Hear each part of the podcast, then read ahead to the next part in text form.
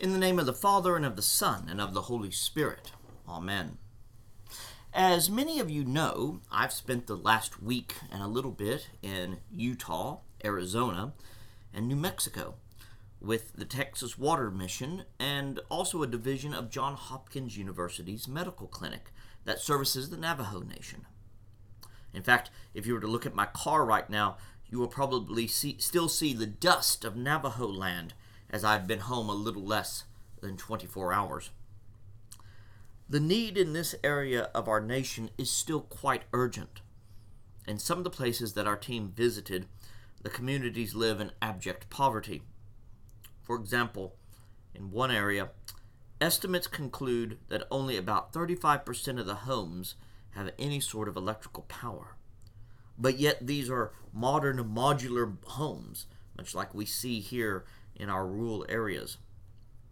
More startling still is the number of individuals who have no access to water. Many of the Dene, that is what the Navajo call themselves, many of the Dene come to outposts, one of which includes St. Christopher's Mission, just outside of Bluff, Utah. And they come to fill from an artesian well whatever containers they can gather and they go to this well, which is about 25 yards or so from the church. Even the local filling station and convenience store has a well that is available to people who need to collect water. But this isn't just a drive up the street or around the corner. For many people, it is a 50 mile drive in one direction just to locate a well. And that also means that they're using up money for fuel that they could use to buy food or to improve their housing or to purchase clothes. And it said it goes and they procure more water as they collect. If any of you have watched westerns by John Ford, like The Searchers, or remember the scene from the movie Forrest Gump, where Forrest, played by Tom Hanks, is running from coast to coast and then abruptly stops while his following asks what it means. Well, both of those movies have scenes that are filmed in Monument Valley, uh, or that Forrest Gump scene is actually filmed in Monument Valley. It is an iconic and recognizable area. One of the villages that we visited was about 20 miles away from this valley, and we had to pass through Monument Valley to get there.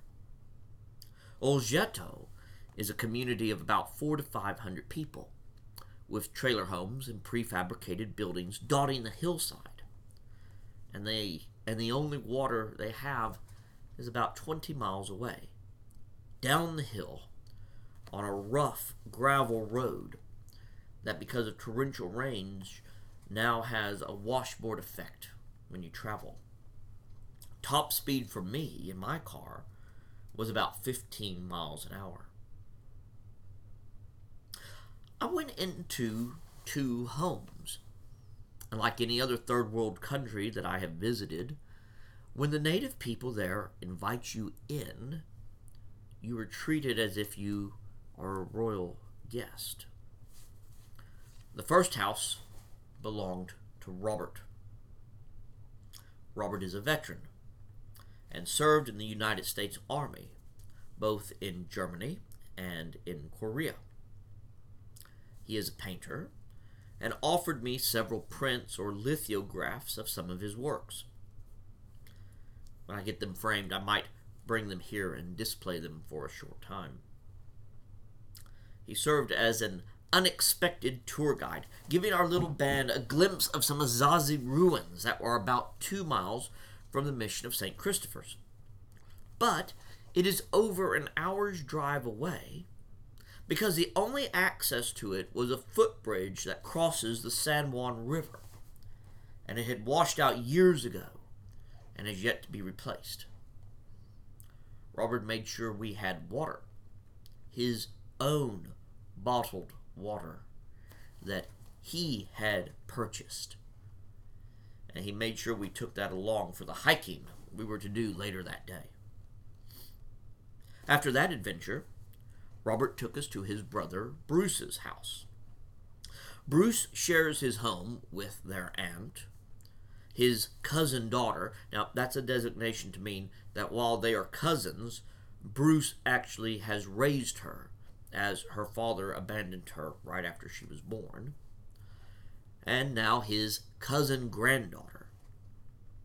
And his aunt, who is partially blind, suffers from diabetes, and has terrible pain, I'm guessing arthritis, and several of her joints, heard that we were in the area and insisted that we come into their home, sit in their chairs, listen to Bruce play his guitar, and eat some fresh homemade fry bread.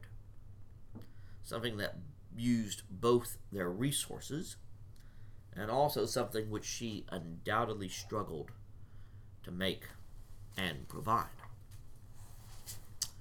The next day, Bruce, Robert, and two cousins came to the community center once again to play music and sing for us, but also to take part in a ceremony. It was our U.S. holiday of Veterans Day, and many of the Dene men have served and continue to serve in the United States Armed Forces.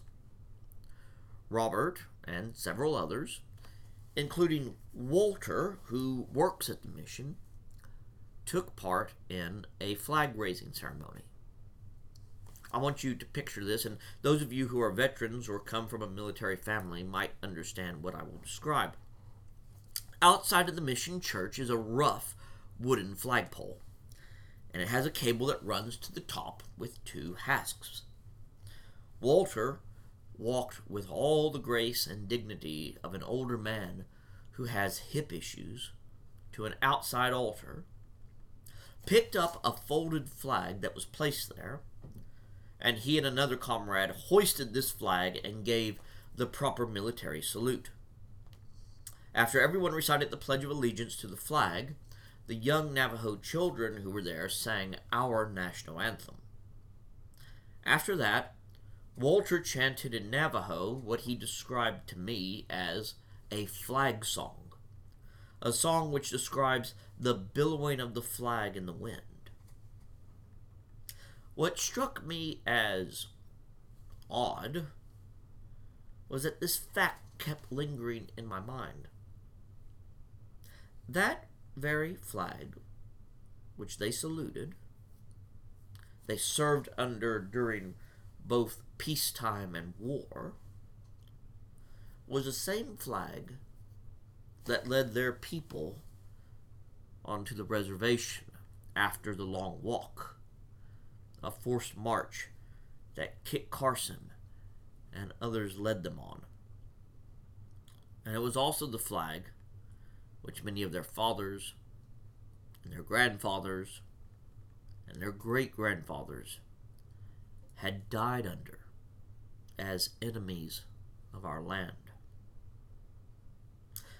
It was a poignant moment for me, and while the thought had been forming in my mind for some time, it finally came to me with a sense of clarity. Of all the people in this great nation, I do not think that any group of people have been treated more unjustly, more demeaningly, or more as if they were an expendable people than the Native American. And that includes the Navajo. So, what does any of this have to do with our gospel today? All during the week that I had been among the Dene, two things kept bouncing around in my mind like balls in a pinball machine. First, when is a gift actually a gift? And the second is this What is the major motivation in our lives? And the two work hand in hand. First, the gifts. In today's gospel, our Lord tells a story about slaves whom a master entrusts with talents or coins to use and hopefully bring a profit while he is away. This would be almost like giving stock certificates or bonds to our children. Or another way to look at it is this gifts that are given to you for you to use, not just to put on a shelf and to gather dust. Robert, Bruce, and Anne all gave those of us who were fortunate enough to meet them some very rare and precious gifts. Among them, the gift of story, by visiting the ruins of their ancestors, the gift of hospitality, by sharing and opening their homes to us, and the gift of literally breaking bread together, the fry bread for the sharing of a meal. And all of this was provided out of scarcity, out of a lack of abundant resources. Here we are in Portland, Texas, and I think everyone I know who is sitting here today is in far greater economic security than these, my new friends. Yet, and this is my second thought, we hoard our goods out of fear of losing economic security. That fear is what compels the wicked servant to go and bury his talent. One of the things that really came home to me was how much we, and by we I mean 21st century U.S. citizens, how much we live in fear. We fear a virus. We fear an election process that is still unclear. We fear a crash of the markets. We fear another shortage of a common household good like toilet paper or a drink we enjoy. Our conversations go almost instantaneously to what we are afraid to face. And as a result, we literally hunker down. We literally hoard and purchase more goods than we could possibly need for six months.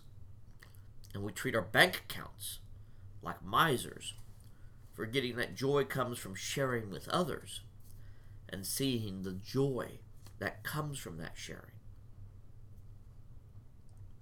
This particular sermon has been difficult to write, partly because I don't know how to tell the long story of what all happened without speaking for an hour or more.